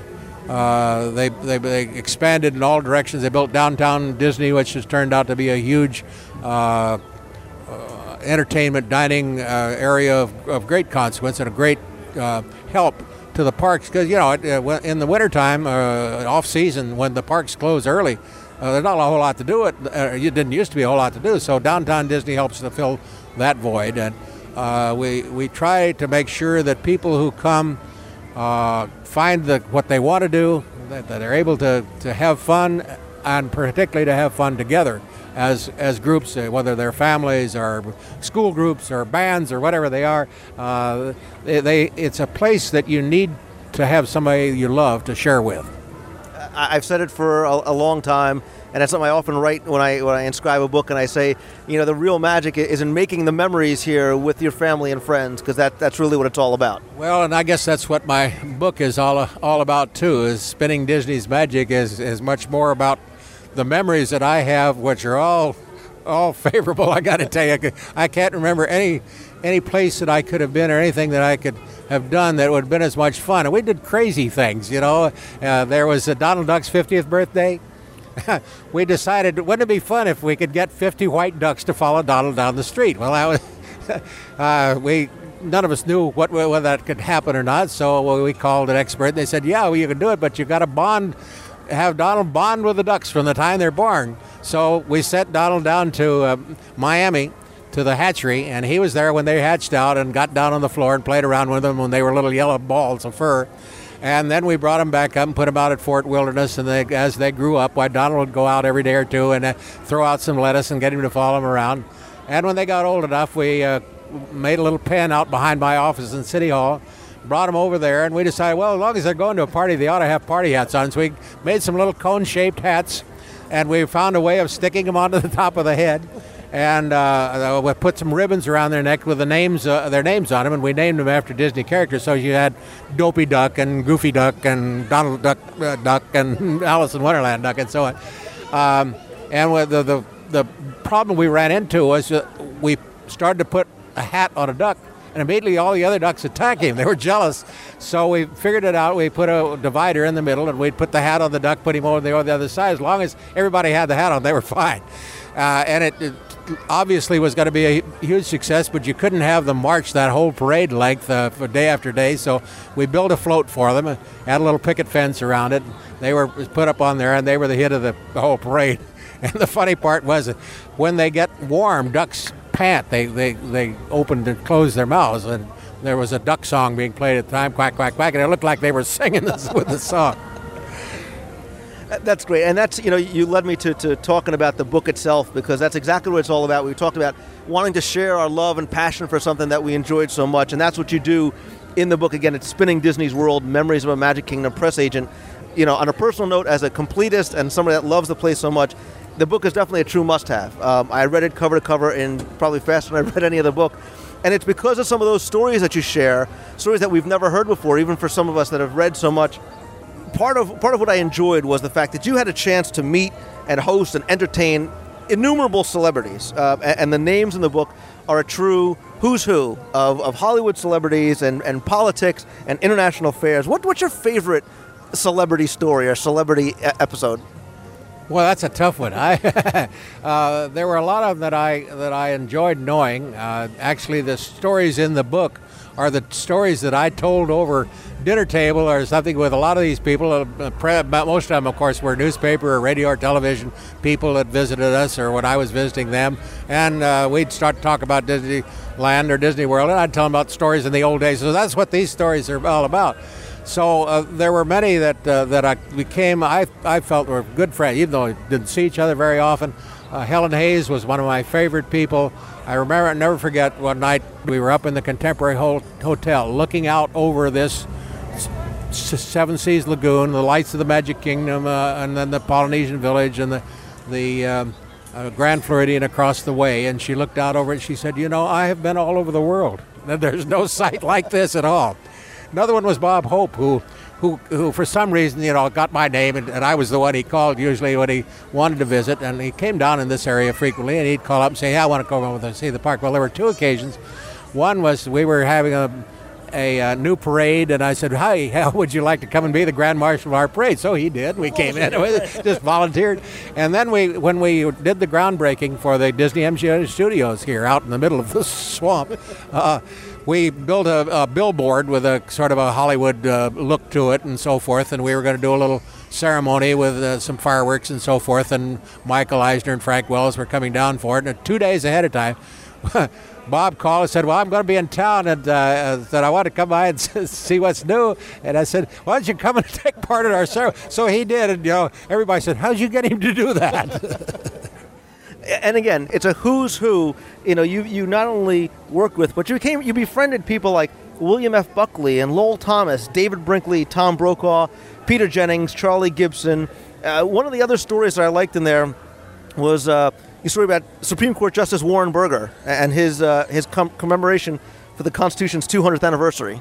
Yeah, I actually I was talking to Walter Cronkite, and I used to drop in, see him in his office now and again, just to, to chat.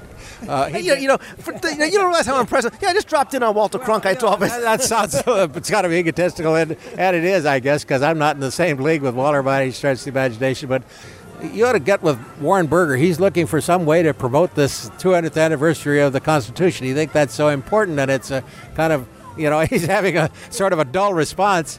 So I, so I said, hey, that sounds like us. So he put us together and we talked to him and he agreed to come down and do an appearance. And we kept it a secret. Uh, we, we started we started our parade in honor of the, of the Constitution and so forth and announced we were going to start it. And uh, in conjunction with the whole area, uh, it was a, a civic function really at the new then new convention center uh, we had a gathering of all the press that came down to cover this, and we'd invited several hundred and so on.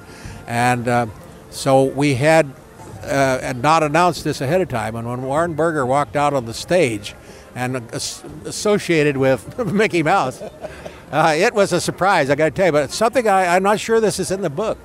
Uh, and I haven't researched it, so I haven't got any names for you. But at the time, there was a famous uh, I think Associated Press, you, you will probably recall, reporter who had been captured in Iraq and uh, held prisoner for some time and was released uh, just like three days before this event.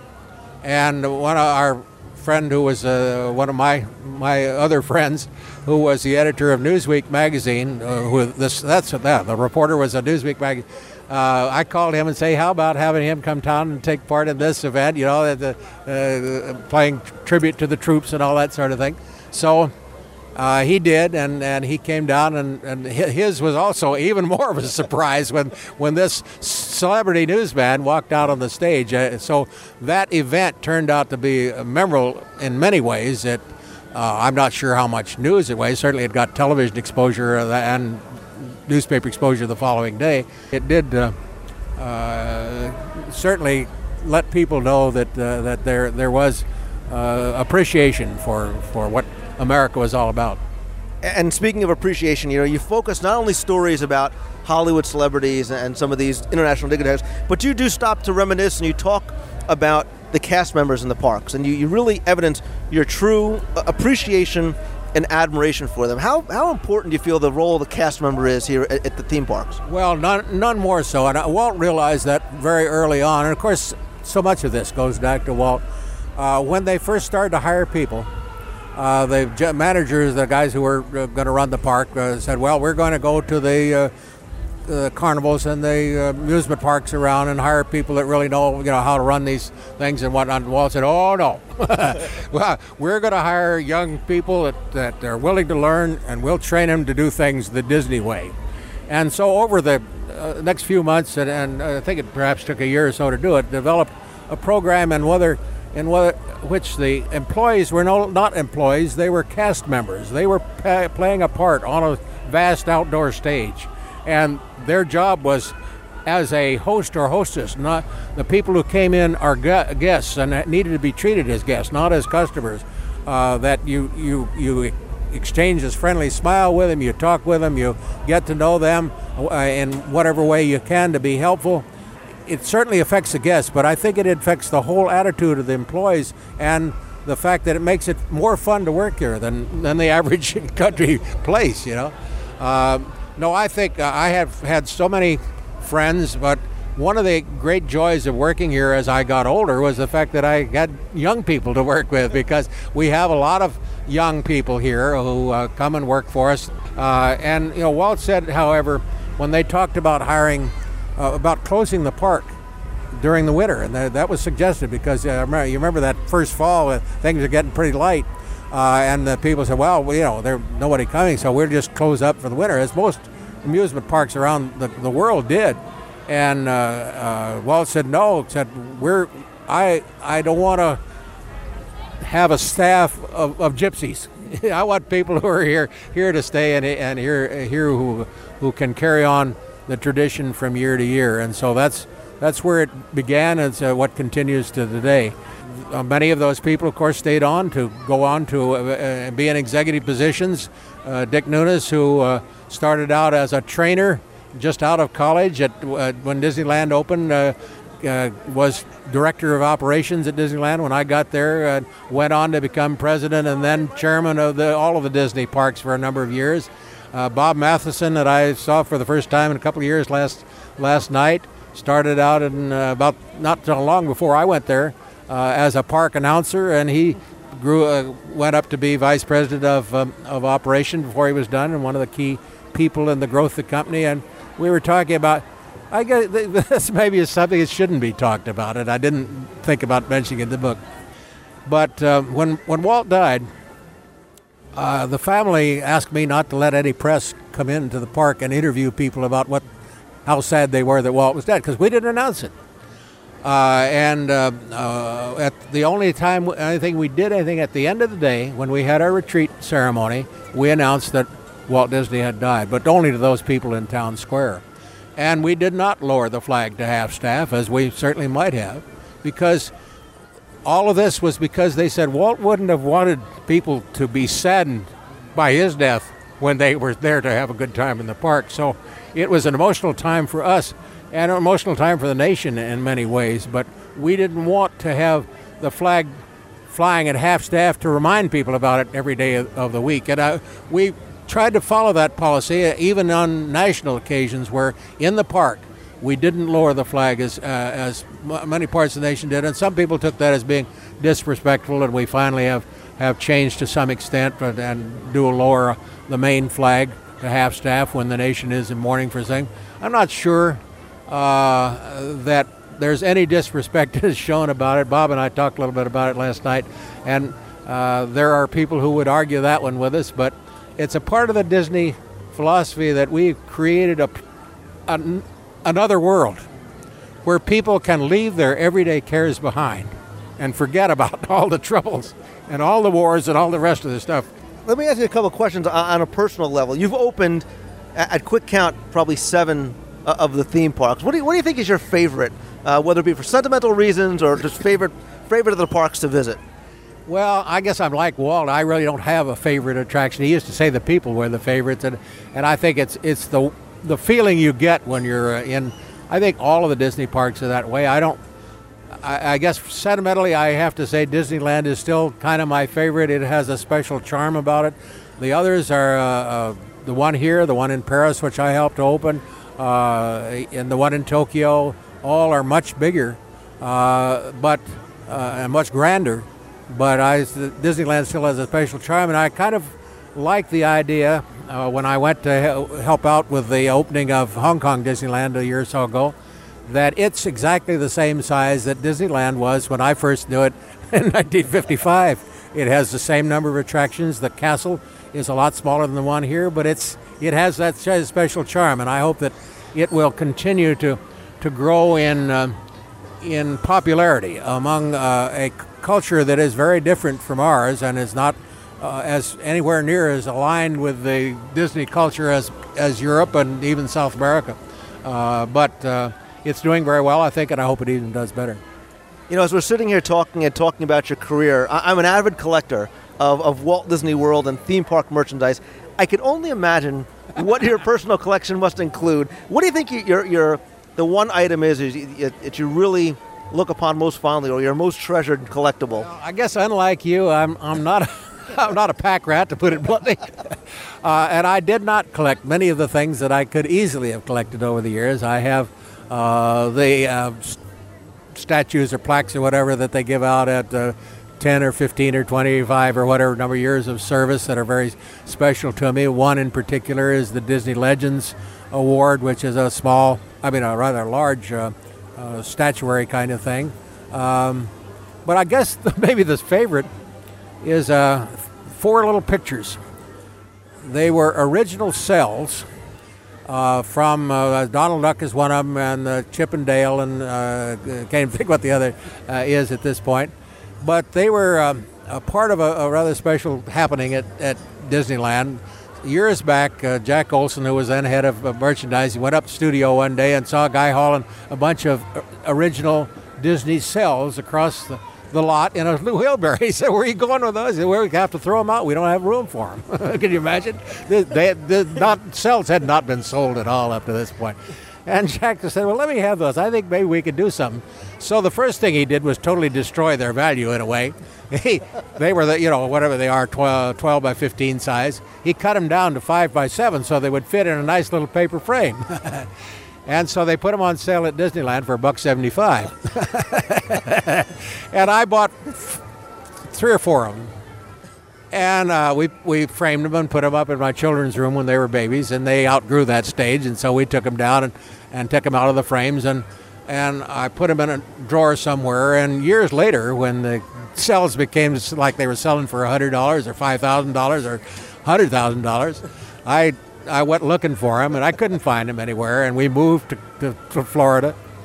Uh, and uh, as we were making another move, I ran across, uh, looked in the bottom of a drawer in one of our dressers, and there was this brown envelope. And sure enough, inside were these original parts of cells. So I had them framed, and they're on my wall, and they're they're a favorite favorite uh, memento of mine. Uh, so I, you know, I don't know how much of a souvenir I have a, I have a uh, sign uh, that went on the back of the railroad train in Disney World or in Magic Kingdom that uh, on the on the uh, uh, final car of the train there's a round sign that goes on the back. They were getting ready to throw one of those out at the paint shop one day and so I still have that. But uh, nothing very unusual You know, people at home are shaking their heads and grabbing their heads, much like I just did, saying, "Oh, you know, these people don't know the value of what they had to, to, to people who are collectors and just and love the parks like we do." Yeah, you um, you retired, and I use kind of the, the quotes in the middle of the air in 1994. But you actually continue to consult on special events, including the launch of Disney's Animal Kingdom, uh, the Disney Cruise Line. You helped prepare uh, media for the opening of Hong Kong Disneyland, like you mentioned. But in 1999, uh, you received what I think you and I, I know me as a fan would probably be the, the ultimate honor. You were named the Disney Legend. You were honored with a window on Main Street uh, over the arcade. Tell us about the, that experience and that, that award and what it really means to you. Well, it's it, it certainly was a kind. Those two events were certainly a capping and a wonderful way to to sort of end a career. I didn't quite call it quits at that point, but it came close, I guess. My old boss Eddie Meck at Disneyland, uh, when he was getting ready to retire, uh, shortly after I moved to Florida.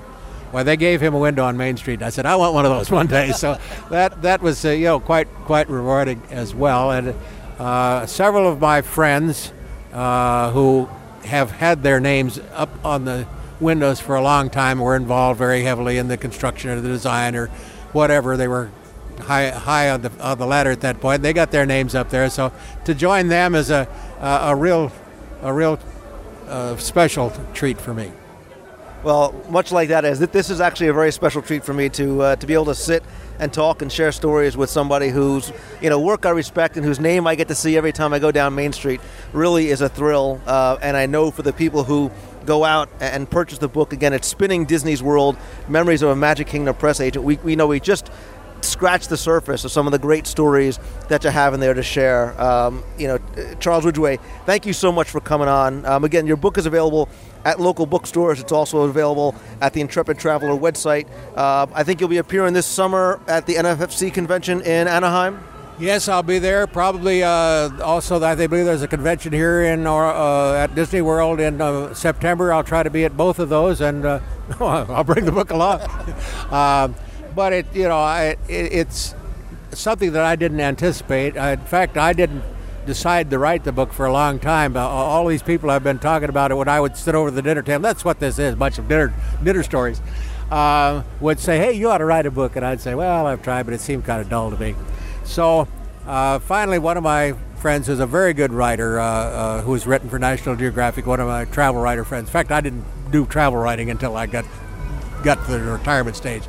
Um, anyway, he said, uh, you, write, you ought to write a book. And I said, Well, I've tried and it didn't work. Uh, so he said, Well, sit down with a tape recorder and talk it like you've been telling me over the dinner table. And uh, so that got me started. And, and the first chapter or two uh, got done that way. And then I, from then on, it started to flow. And it was it was more fun doing than anything I've done in a long time. Uh, and it, the bringing back the memories, many of which had escaped me, uh, was was really as rewarding as anything I've ever done. And I'm most pleased to share it with whoever uh, wants to have a, a peek in my soul. Well, it's a fun read. It's fascinating. Again, the stories are stories that I, I had never heard and had never seen elsewhere. Uh, you can also find out more information about Charlie and some of his other work at his website, which is travelphotoridgeway.com. And again, you can also go to intrepidtraveler.com. And I'll put links up on the website in the show notes to uh, where you can get Charlie's book, where you can see Charlie. Uh, we'll keep in touch, and you can tell me where you're going to be making some appearances, and I'll help you uh, get the word about that. Because if you have the opportunity, like I do, to sit and talk to Charlie and, and have him meet him face to face and, and hear him and see him talk about some of these stories, it really is a true treat um, for any Disney fan. Charlie, I can't thank you enough for taking the time to sit and, and share this with me. It's been fun.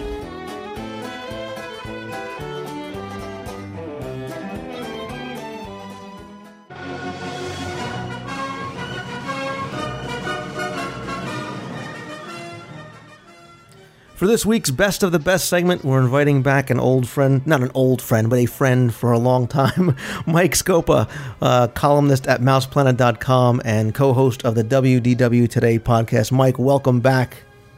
How you doing, old buddy Lou? Good, good. Thank you for joining us on another Best of the Best segment. Mike, the uh, the Best of the Best question I'm going to throw out to you this week is tell us what is the best time of year to go, or what's the best month to go to Walt Disney World? For me, there is no bad time, but what is the best of the best? Wow, you're absolutely right, Lou. There is no bad time. Uh, well, let's see. I guess you you. I, I can make it. I can make a case for. I love July and August. Uh, I love the summer months. I love. I love the heat. So, uh, I, I like those that time of year because the uh, the the attractions are like almost all up. They're extended hours. I, I love the idea of being able to wear shorts every day. There's no question that it's going to be a warm, warm time of year, but that's not my favorite. And then I could uh, also make a case for December, Christmas stuff going on, and of course, best. But that's not my favorite.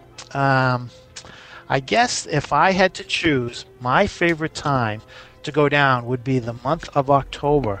And there are a couple of reasons why. Number one, you've got you're right in the middle of the Food and Wine Festival, which is a great time to be on there, uh, especially if you're a big Epcot fan, which I am. Uh, going through World Showcase and, and seeing everything that's going on with the festival is is just just a, a great time. Number two, the weather is pretty much perfect. Still warm. It may not be too stifling, but it's it's just warm enough so that you really really enjoy your park touring. Uh, number three is that uh, usually uh, that month. I know that the first weekend in October is Race for the Cure and Race for the Taste uh, weekend, and I love doing those races. And uh, finally, I'm a big, big Halloween fan. I love Mickey's Not So Scary Halloween Party.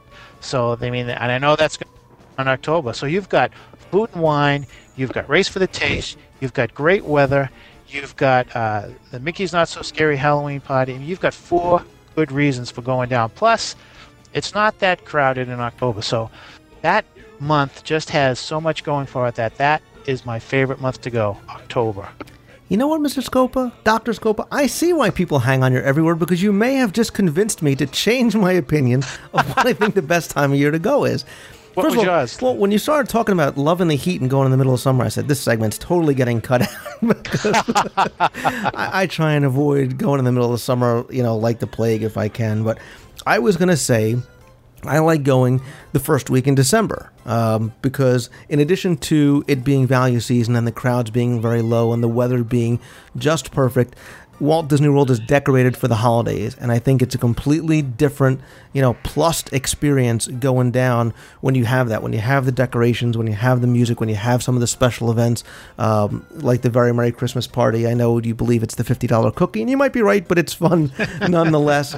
But Mouse Fest is going on, and it's just there's something kind of extra magical again to you know hate to keep using that word but there is about going down that time but you're right october really does have a lot going for it and i do think the Boo-to-You parade is probably the best parade all year so Yes, yes, and the fireworks are very, very good too. It's just, it's just a, a, a perfect. To me, it's a, it's a perfect month. It's got almost everything, except of course the decorations and in uh, in uh, December would have been my my next choice, Lou, for sure. But the decorations, like you said, I agree 100%. It's just if if you've gone to Walt Disney World a hundred million times, but have never gone down during the Christmas season, and then you go down during the Christmas season, it's like going down for the very first time. Right. Right. It really is. Well, then, too, as soon as you said food and wine, I'm like, oh, yeah, what was I thinking? how, could, how could I not pick October with food and wine? Exactly. So, well, great. Mike, there you go. The best of the best, the best month to visit Walt Disney World. I, I think we're both now in agreement is October, and uh, I'll put a link up in, in the show notes to some of those special events we were talking about. Mike Scopa from Mouse Planet and WDW today. Thanks very much for coming on again, buddy. You bet, Lou. See you in October. See you.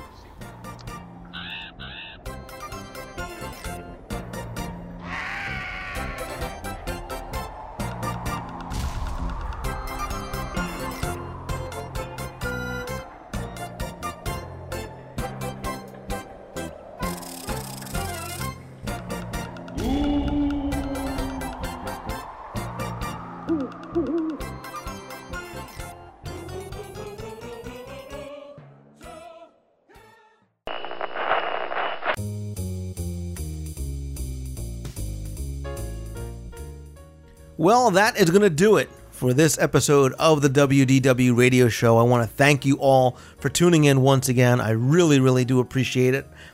I also want to thank my special guests, Charles Ridgway, Cara Goldsbury, and Mike Scopa. I'll put links up in the show notes to their website and to their books.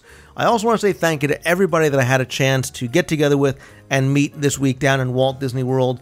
Uh, there were so many of you. I really hate to mention names, especially since I stink with names to begin with. But uh, Brian and Beth and Gene and Nick, Steve and Vicky, Jim and Gary Chambers from the Mouse Lounge podcast. Uh, I really appreciate you guys coming over and saying hello and getting to spend a little bit of time with you guys down in the parks. I also want to direct your attention over to Deb Wills. You know that she is the owner of AllEarsNet.com. What you may not know is that she is also a 20 year breast cancer survivor, and she is very, very active in the fight against breast cancer and trying to raise funds and awareness about the disease. Well, for the eighth year in a row, Deb is taking part in the Avon Walk for Breast, Cancer this May 2007. I'm going to put a link up in the show notes to Deb's uh, page over at the avonfoundation.org site. Go over, support Deb's efforts in any way you can, whether it's just morally or, or by making a donation. I know she appreciates it as well as everybody that is part of such a worthy cause. I also want to mention some other friends of the show. You know Jonathan Dichter, the voice of WDW Radio, and check out his blog at voiceofmousetunes.blogspot.com. Jeff Pepper's site at 2719hyperion.blogspot.com. The Mouse Kingdom blog, Gary Chambers over at the Mouse Lounge podcast. It was great seeing you. My daughter still is calling you Mr. Bossy. Go check out Gary's show over there. The boys over at WDWToday.com, Paul Barry at Window to the Magic, Greg and Mike over at Micecast, and of course, I would be remiss to not mention and congratulate Nathan Rose and Tim Devine over at the new Magical Definition podcast. Uh, best of luck on the new show you can go and visit their website at magicaldefinition.com. And finally, I want to direct your attention over to Ricky Brigante, who is the host of the Inside the Magic podcast. Uh, as you know, Disney's been running a Disney Dream Job contest where you could actually win uh, a dream job over at Disney for a couple of different positions in Disneyland. Well, Ricky was actually just nominated as one of the 20 finalists for a Haunted Mansion butler. I'm going to put a link up in the show notes to his website where you can go and check out his video. Very, very well done, very impressive. Go over, cast your votes for Ricky. You can vote more than once. I don't think there's any sort of limit as to the number of times you can vote per day. So uh, it be great to be, see another Disney podcaster make it and uh, help Ricky make his dream come true of being a Haunted Mansion butler. So, on upcoming shows, what do we got? We got more interviews with some special guests. We've got lots more trivia segments with both Jeff Pepper and some other folks as well. I promise you, I am going to get to the next installment of the Seven Wonders of Walt Disney World, as well as all of your emails and your voicemails. I promise I will definitely get to answer each and every one, either uh, via email or on the show. If you want to contact the show, if you have any suggestions, any news, rumors, anything that you want to share, you can email me anytime at lou at wdwradio.com or you can call the voicemail at 206 202 for WDW. You can also go to the WDW Radio message forums over at DisneyWorldTrivia.com if you want to talk about anything that you heard on the show, make some suggestions or comments there as well. Finally, I also want to thank all of you who have been supporting the show either via email, your votes on iTunes, or by digging the show, all of which really, really help, and I sincerely do appreciate. Thank you very, very much for all the support that you guys have given me since I've started. I'm not sure if you can tell, but I am having a lot of fun doing this. I hope you guys enjoy what I'm doing. I hope you look forward to it each week, much as I look forward to producing the show each and every week. So, with that being said, I will uh, I'll end this show here. I will see you next week. Thanks again for tuning in. See ya.